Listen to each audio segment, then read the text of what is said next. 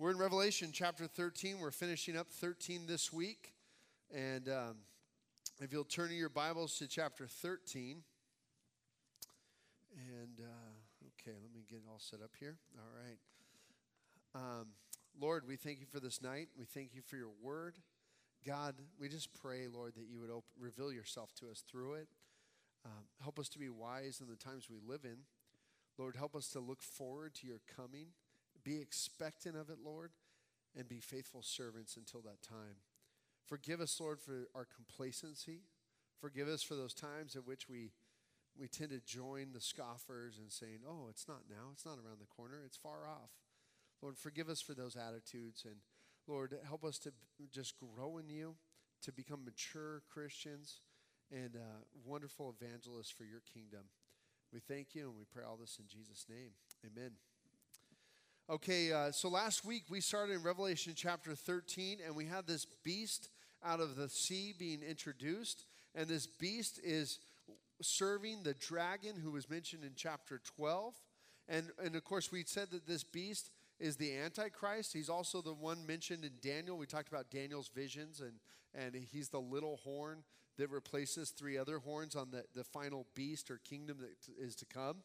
We, we know that he's going to be a world ruler.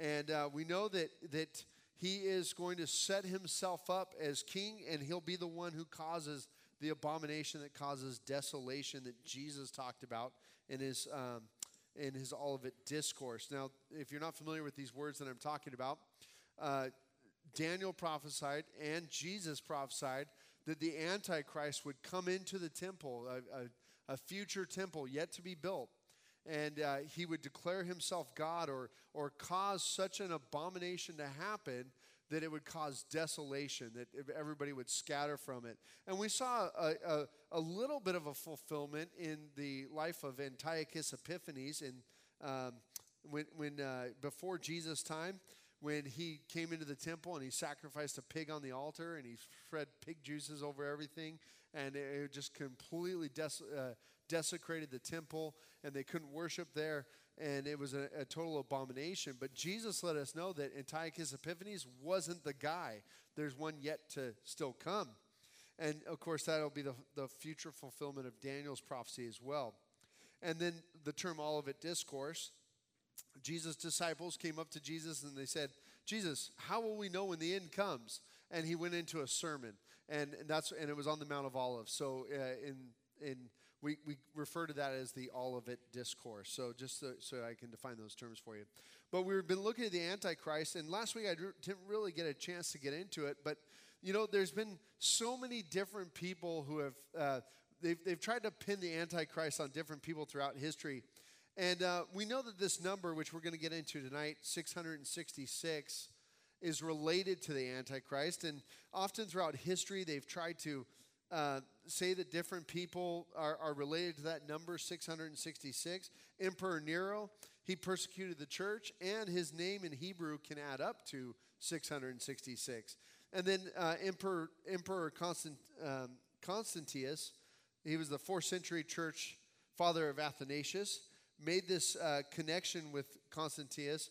Uh, Athanasius made this connection, and he said that he was the Antichrist and then Pope Leo X, um, the Catholic Pope, said that Martin Luther was the Antichrist. Um, and uh, because Martin Luther uh, spoke so much against the Catholic Church. And then, of course, the Protestants said that the Pope was the Antichrist. So, you know, depending on which side you were on, you can throw out the Antichrist. Napoleon Bonaparte in Leo Tolstoy, uh, Tolstoy's novel War and Peace. Uh, if you look at the way he uses him throughout the series, uh, the number adds up to 666. Adolf Hitler, if you assign the value of 100 to the letter A, then 101 to the letter B, and so on, Hitler adds up to 666. Henry Kissinger. Kissinger was a Middle East peacemaker of Jewish ancestry. His name in Hebrew adds up to 111 and uh, 666 divided by 6. So they've worked out that Henry Kissinger could be the Antichrist. Pope John Paul II recovered from a serious gunshot wound after an assassination attempt.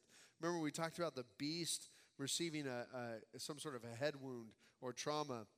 Ronald uh, Reagan, had six letters in each name, but Ronald Wilson Reagan is his full name. Uh, so, and he also recovered from a wound that seemed fatal. So possibly he was the Antichrist. And then Barney the dinosaur. I'm not joking about this at all. If you write cute purple dinosaur in ancient Latin characters, it becomes cute purple dinosaur.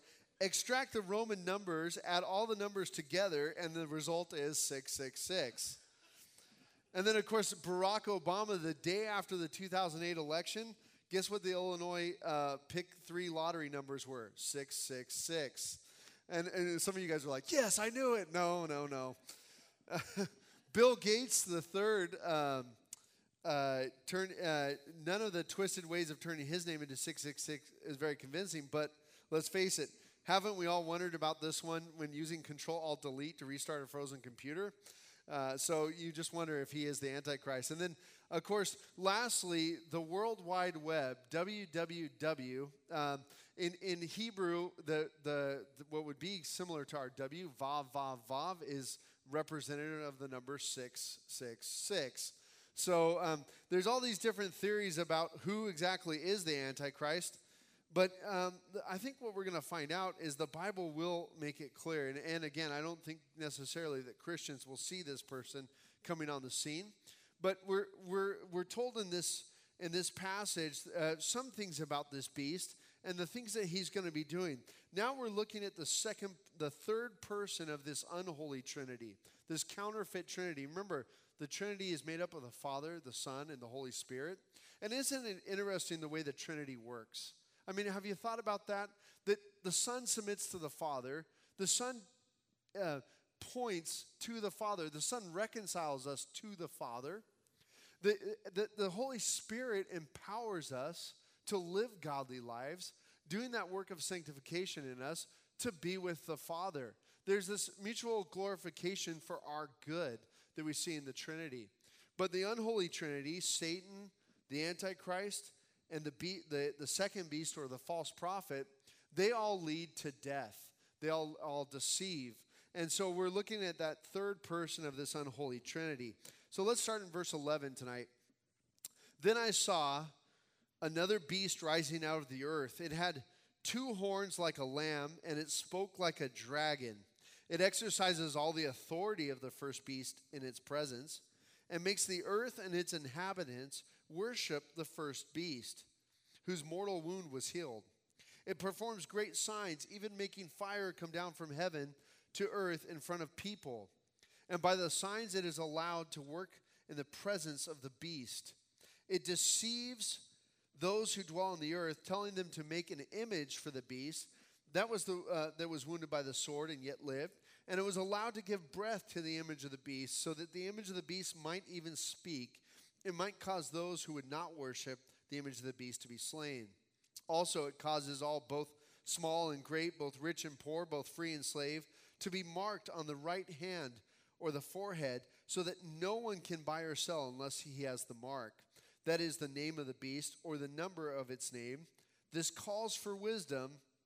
Let the one who has understanding calculate the number of the beast, for it is the number of man, and his number is 666 or 666. So let's go ahead and start working on this passage. First thing John sees is the second beast. The first beast, if you remember, came up out of the sea.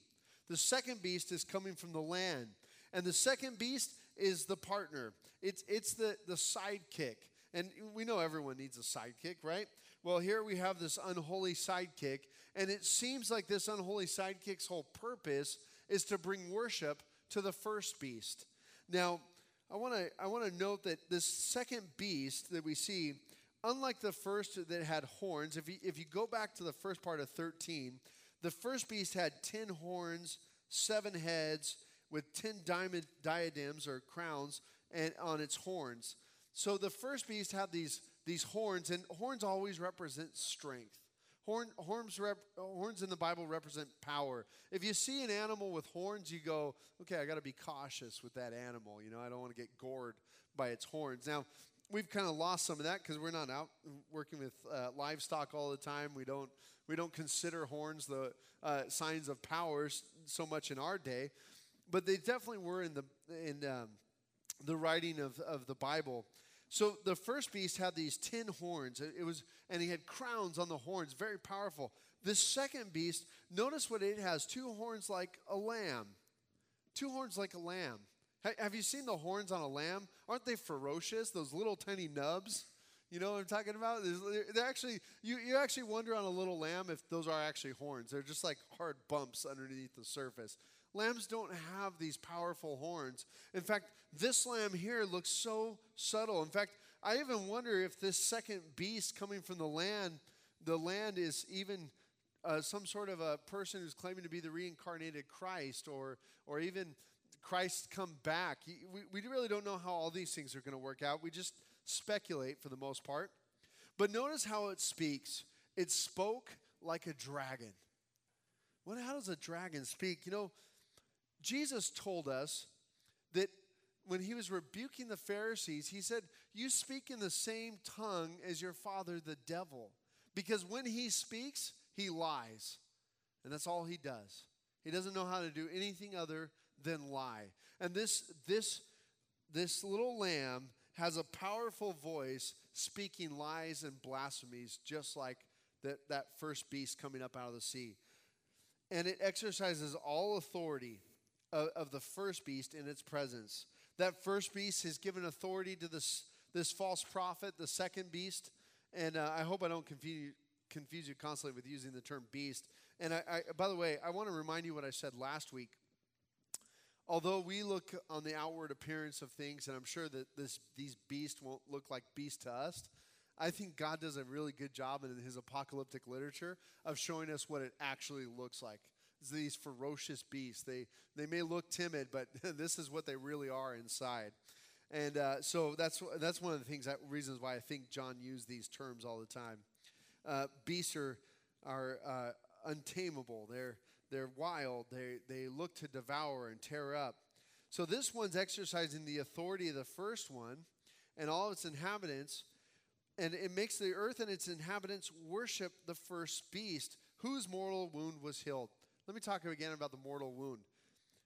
In the second half of Revelation, or this chapter in Revelation, chapter 13, we see twice it refers back to the mortal wound. Um, so here in uh, verse 3, and then of course we also see uh, it talks about the wound by the sword in verse uh, 14. And uh, last week I, I talked to you about how I, I, I tend to think that this is really speaking of a revived empire, an empire thought to be dead and is back. Some, many Bible scholars think that the beast, the Antichrist, the first beast out of the sea, will have some sort of assassination attempt put on him. Uh, he'll be shot or something will happen. That's one of the reasons, by the way, they thought Gorbachev was the beast. You saw that, that uh, birthmark wound thing on his head uh, for uh, those of you guys that were alive when Gorbachev was in charge. So, but uh, anyway, this, this many scholars uh, will take the, the stance that that beast is actually some mortal wound. I tend to reject that just because, and I'm not saying I'm right, okay? And I'll have a great seat from heaven to watch all this. So, you know, we'll see how it works out. But uh, the, the, I, I don't see anywhere in the New Testament that Satan is given power over the dead to raise from the dead. That's only God's alone. So I don't see that Satan can resurrect a beast who's mortally wounded from the dead in some way. I don't see that that's his power. So that's why I tend to think that that mortal wound is speaking about an empire that was thought to be done or destroyed and is revived. We'll see. I, I don't know, but these are speculations. Going on with this second beast who performs great signs, even making fire come down from heaven and earth in front of people. Have, have you noticed how when you talk to somebody about God, many times they're like, well, you know, I want to see some miracle, some sign. Happened in the Bible. What doesn't happen today? And um, like if they actually saw God do a miracle, they would actually turn and believe. How many times in the Bible have we seen God do miraculous signs? And instead of belief happening, hardness of heart happens.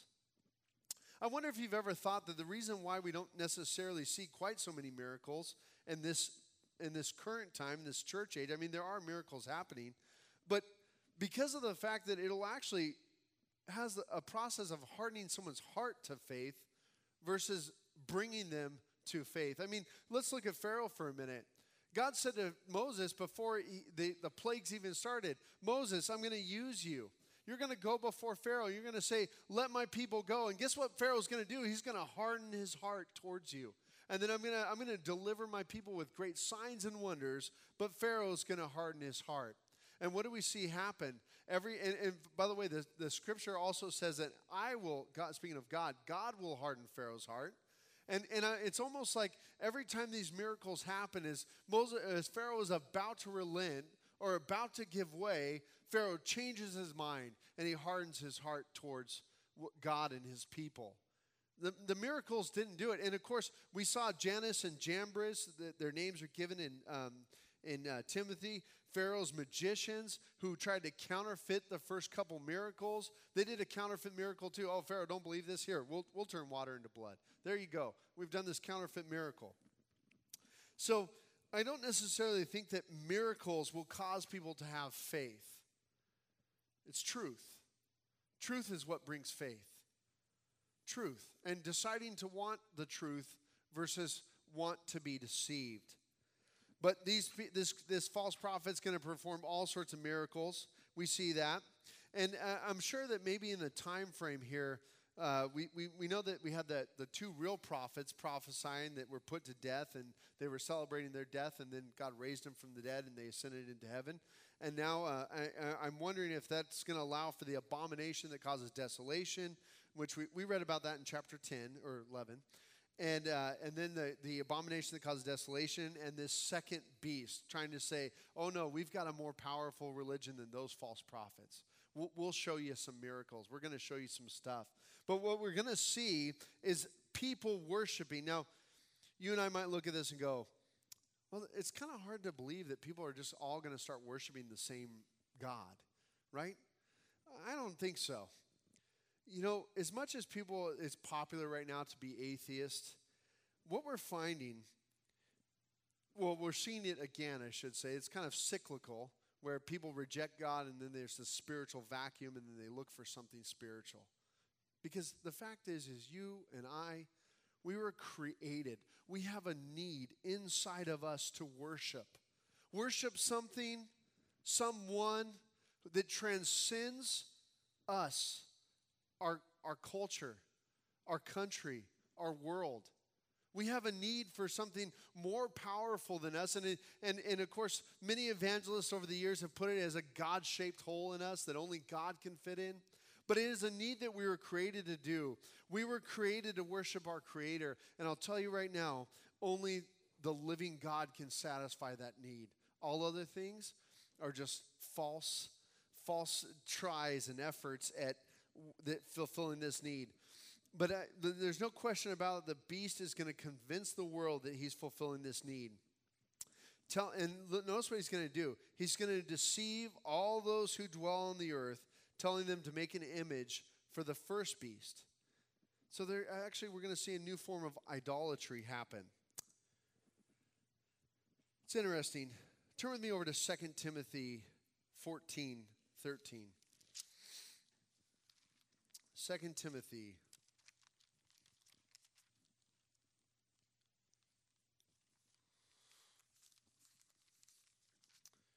chapter chapter 4 and go to verse 13 um, oh and you know what? I went to the wrong scripture here. Hold on. Let's go to uh, sorry. Go to verse uh, 3 for some reason, I put the wrong reference there. Um, go to verse 3. It says, For the time is coming when people will not endure sound teaching, but having itching ears, they will accumulate for themselves teachers to suit their own passions and will turn away from listening to the truth and wander off into myths. Interesting that Paul tells us the time is coming. And, and by the way, the gospel is really new at this point. We're, it's, it's not even 50 years old at this point that Paul is writing to Timothy, telling him, hey, a time is coming when, when people aren't going to tolerate sound teaching. And what is sound teaching? Well, well, when we talk about sound doctrine or sound teaching, We're talking about teaching that is true and teaching that impacts the way I live. We're not talking about knowledge. The Bible, when it talks about doctrine, doctrine is always meant to be applied in the life of the hearer. It's not just meant to be heard and forgotten or heard for the sake of knowing something. Doctrine is about us confronting our will with the divine will and, and moving towards God. That's what sound teaching should do for us. It should move us towards God. And, and Timothy's told in the church, he's taken over the church in Ephesus, and he's told, hey, just get ready for this. People, uh, this time is coming when they're not going to endure sound teaching, but having itching ears, they'll accumulate for themselves teachers to suit their own passions and will turn away from listening to the truth and wander off into myths. Man, I, I feel like Paul wrote that for today. I, I, really feel like he wrote that for, for our culture. That, that so many people are turning away from truth and turning to get their itching ears satisfied from a teacher that'll say that their passions are okay. We see it all over in our culture. Uh, last Friday night, we had a question and answer night with our youth group, and one uh, young man who was, I think, very brave in, in asking this question said, What does God say about me being a homosexual? Thought, well, first of all, that was really brave for him to come out and ask that question. I was, I was actually really impressed that he just said that. So we started going through the, the scripture, and, and but I'll tell you right now, when I get asked those questions, I don't want to answer. I don't. Do you? No. We'd love to avoid it and go, oh, look at the butterfly, and run away, you know. That's what we love to do. But I know that God has put this young man in this place to ask this question so that he can hear the truth and possibly be healed. I know that. So we went to 1 Corinthians 6 9 and we started talking about what the Bible defines as homosexuality versus the culture. You see, the, the culture defines homosexuality as someone feeling attraction to someone of the same sex or someone not feeling attracted to someone of the opposite sex. That's how our culture defines homosexuality. The Bible defines homosexuality the same way it defines someone who's an idolater or adulterer or greedy or drunkard. It's someone who acts on these things and continues on in them. There's action involved.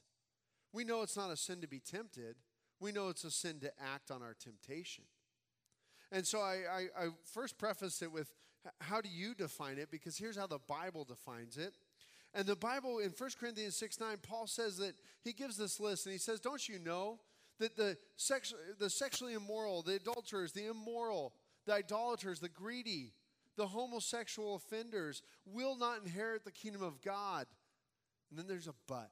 And I'll tell you right now, I love buts in Scripture. I love them. But you were washed, you were sanctified. Actually, it says, which is what some of you were, but you were washed, you were sanctified, you were cleansed by the blood of the Lamb. That's an amazing statement from Paul. Yeah, we were all idolaters, greedy, drunkards, thieves, immoral, but we've been washed. And God has started this process of making us holy. He's changed us. And, and in the end, we said, listen, the gospel is for all people everywhere. It's, it's for the drunkard, it's for the adulterer, it's for the idolater, it's for the homosexual, it's for the greedy. The gospel is for you. It's good news saying you don't have to remain that way. God is calling you out of it. But see, the, here's the problem we have to consider the cost. We've got to decide am I ready to follow Jesus? Do I, do I recognize that the cost of following Jesus, what is going to cost me? Me letting go of my desires, my passions, and following Jesus is worth it. And I'll tell you right now, it's absolutely worth it. I love that old hymn. I have decided to follow Jesus. I have decided to follow Jesus. And I'm not, I'm not going to sing it with you because I have this uh, habit of singing wrong tunes. But no turning back, no turning back. I love that. Once you taste of the Lamb, once you taste of that life changed by Christ, there's no turning back. Why go back? Why go back into the sin? Because the fact is is my passions, my sinful nature are deceitful. They will never fulfill or satisfy or bring about the happiness that I hope that they would. They only bring the heartache. It is in Jesus Christ alone that we receive truth. And we have a world full of false teachers who are telling people, deceiving people, leading them astray, saying, No, you can bring your, your sin and continue on in your sin. Here's how we're going to justify it. They'll start saying, Hey, in the Hebrew it says this, and don't believe them, they're liars. They'll start saying all that your itching ears want to hear for you to stay in your sin. Listen, that is not a friend. The proverb says an enemy multiplies kisses, but trustworthy is the rebuke of a friend. A friend tells the truth. Someone who loves you tells you the truth. An enemy deceives, an enemy leads you to death. False teachers, they desire to lead you astray. And this beast we see is a false prophet. His whole goal is to deceive and point to Satan. What was Jesus Christ's goal? To tell the truth and point to God, point to life. It, it's interesting too because those who know Jesus know his voice and hear it. Those who want their itching ears to be satisfied, they go after false prophets. You know, I have two books up here. And the first book I, I received, and I don't know how I got on this list. I got this in the mail a couple years ago. And I felt really kind of amazed by it because um, Warren Jeffs, you know who he is? Um, he was, uh, if you don't know who he is, uh, he was part of a, a, a uh, Mormon group uh, of polygamists, and he got arrested and put in jail uh, for tax evasion as well as polygamy and all sorts of stuff. So, anyway, Warren Jeffs sent me a book. I'm not sure if it's a good thing that I was on his mailing list or not. I have no idea how I got on it. But anyway, he sent me a book, and uh, it's a book full of his prophecies. And uh, there's testimony to these prophecies being given in the front. And uh, here's an interesting prophecy to the United States of America. To the honorable President of the United States of America, now as standing at the head of this nation, I who dwell on the high, even your Lord and Savior, who redeemed all mankind by the shedding of his own blood, and who is over all and has all power, send you my word, cause that my servant who presides over my church now be delivered by thy hand. Let my servant go, that he may perform his mission to prepare my people for my coming cause that the prosecutors now cease their attack upon my servant Warren Jeffs. I like that. He sends a prophecy from Jesus about himself to get himself out of jail. He, he, he continues on about that. Thus saith the Lord um, release, uh, cause, uh, let my people go. Uh, now uphold my will and free my servant Warren Jeffs. Yeah. So um, I'm sorry you guys weren't cool enough to get this book. This book here, this book here is also a book full of false prophecy. You, this is uh, the Book of Mormon, Doctrines and Covenants, Pearl of Great Price. And, and I, I, it's not engraved for my name. I buy these at the, the, the Deseret bookstore when I go to Utah. But you can get it for a dollar. It's a lot cheaper than buying it off the shelf. Anyway. so but in the Doctrines and Covenants, Joseph Smith prophesied that a temple would be built before he died in uh, Missouri. Guess what? When that was built? Oh, it wasn't ever built. Never built. False prophet, false teacher, telling people what their itching ears want to hear, but there's no substance to it. And you know what? God was smart enough to know that we have this desire to follow people. We, we can get caught up in following those who are really dynamic, exciting speakers. And in Deuteronomy, he tells us this Deuteronomy 18. I want you all to turn there in your Bibles, and, and you're going to underline this verse. This is really important for you to turn there in your Bible. Well, if you want to underline it, it's up to you. But Deuteronomy 18, God is telling the people Israel that he will raise up prophets like Moses to come. And, and, and he says, Well, what about uh, the, the instance that you think somebody might be a false prophet? What do you do? You're not just supposed to believe someone because they say they're a prophet. No, in verse 20, God gives you the test of the prophet. He says, But the prophet who presumes to speak a word in my name that I have not commanded him to speak, or who speaks in the name of other gods, that same prophet shall die. And if you say in your heart, How may we know the word that the Lord has not spoken? Verse 22 When a prophet speaks in the name of the Lord, if the word does not come to pass or come true, that is a word that the Lord has not spoken. The prophet has spoken it presumptuously. You need not be afraid of him. You need not be afraid of a false prophet. Follow the true prophet. If, if a prophet speaks something and it does not come to pass, that person is a false prophet. No matter how well you might like the guy, no matter how well you might say, I've invested my life in these people, I've invested my time, my talents, I've looked forward to what they were saying, I was excited about what they were saying. No, they're a false prophet. They need to die. You need to leave that. You, need to leave it behind because false prophets only lead to death. It's interesting, this chapter in Revelation, I see a couple things about false prophets. One, the false prophet points to Satan, Jesus points to God. Two, they're, they're, they're motivated, motivated by self and personal gain. This false prophet performs great signs, miracles, exercising power. They're motivated by themselves. False, did you see what Jesus was motivated by?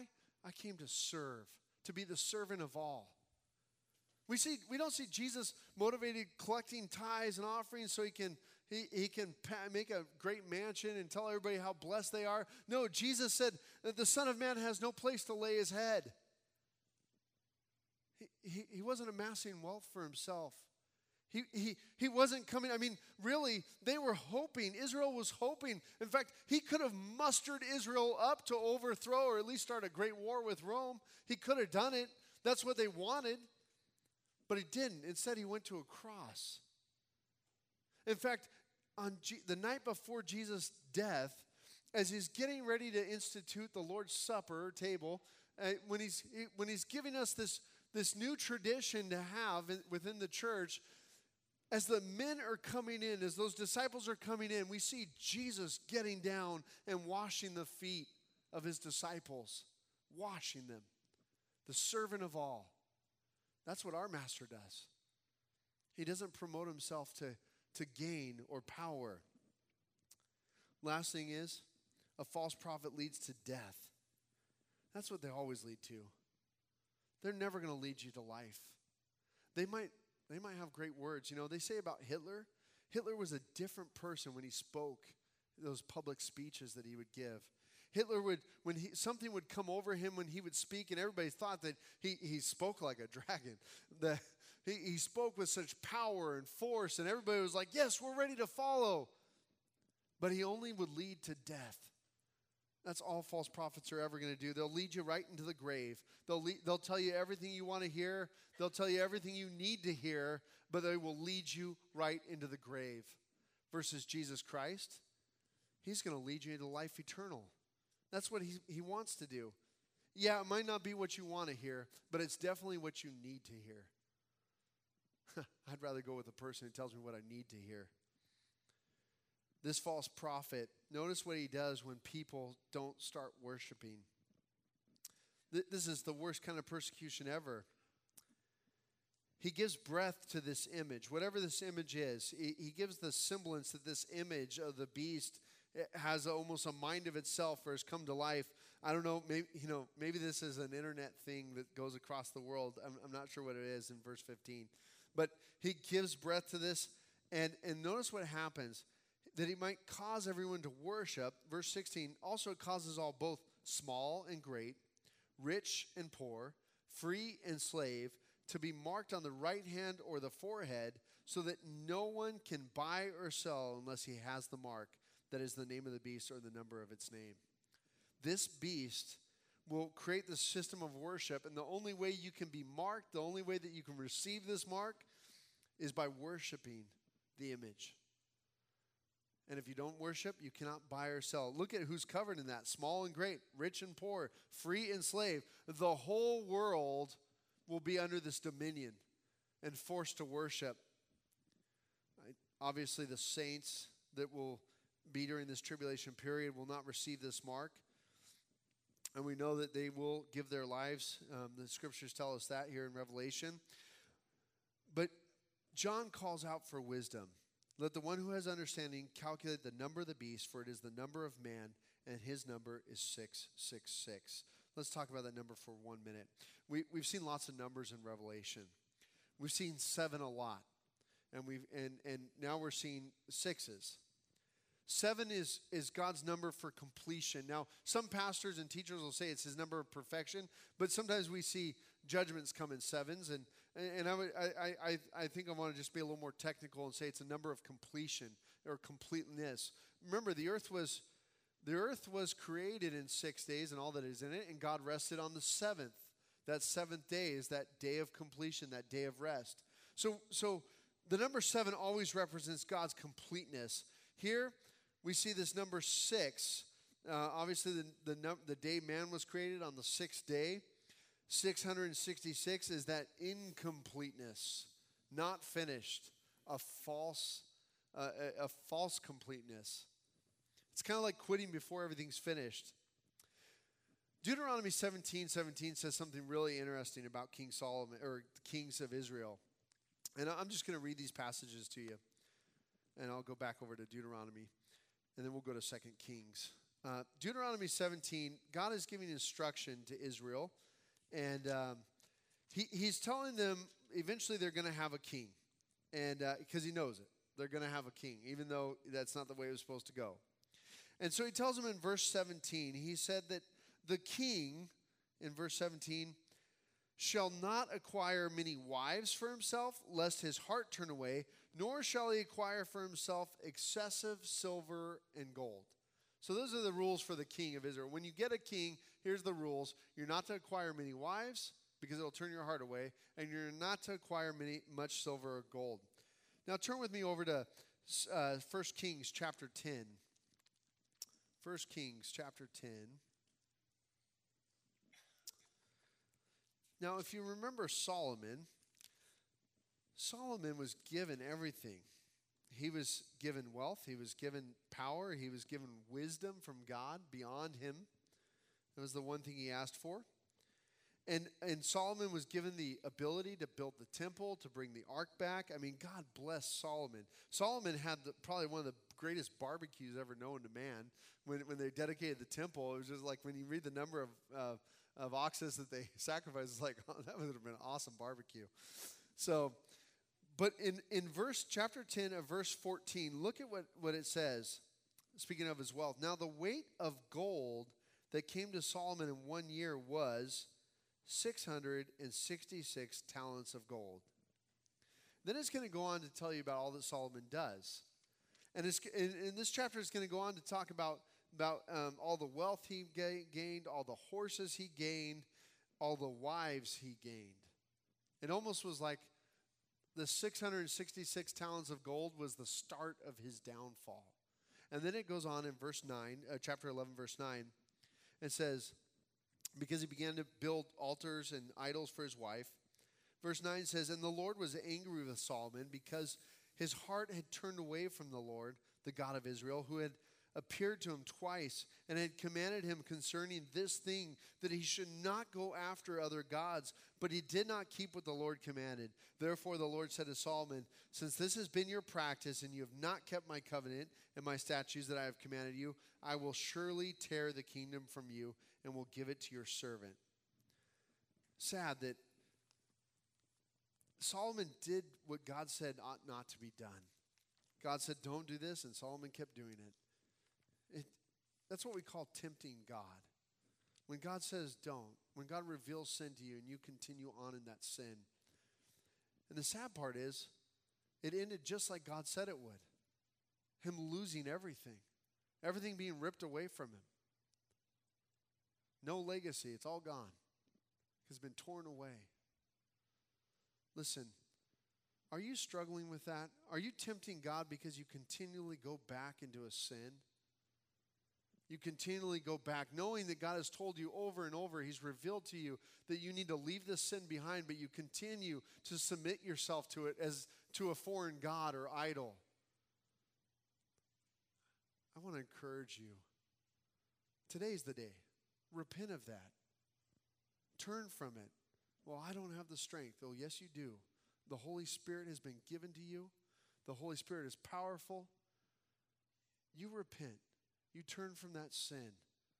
You let God, you let God take that sin away from your life and you, you choose to move forward, not tempting God anymore, and you follow Him. Now, I, we turned there in the first place to look at that number 666. But, but the main point that I want to draw of application is do what God says because it'll bring about life. Satan wants to bring about death and he wants to deceive you. You have that choice. Will I follow God or will I follow man and Satan? Let's pray.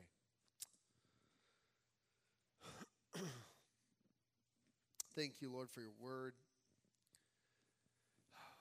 Lord God, let us not be deceived. Lord, I pray that you purify our thoughts.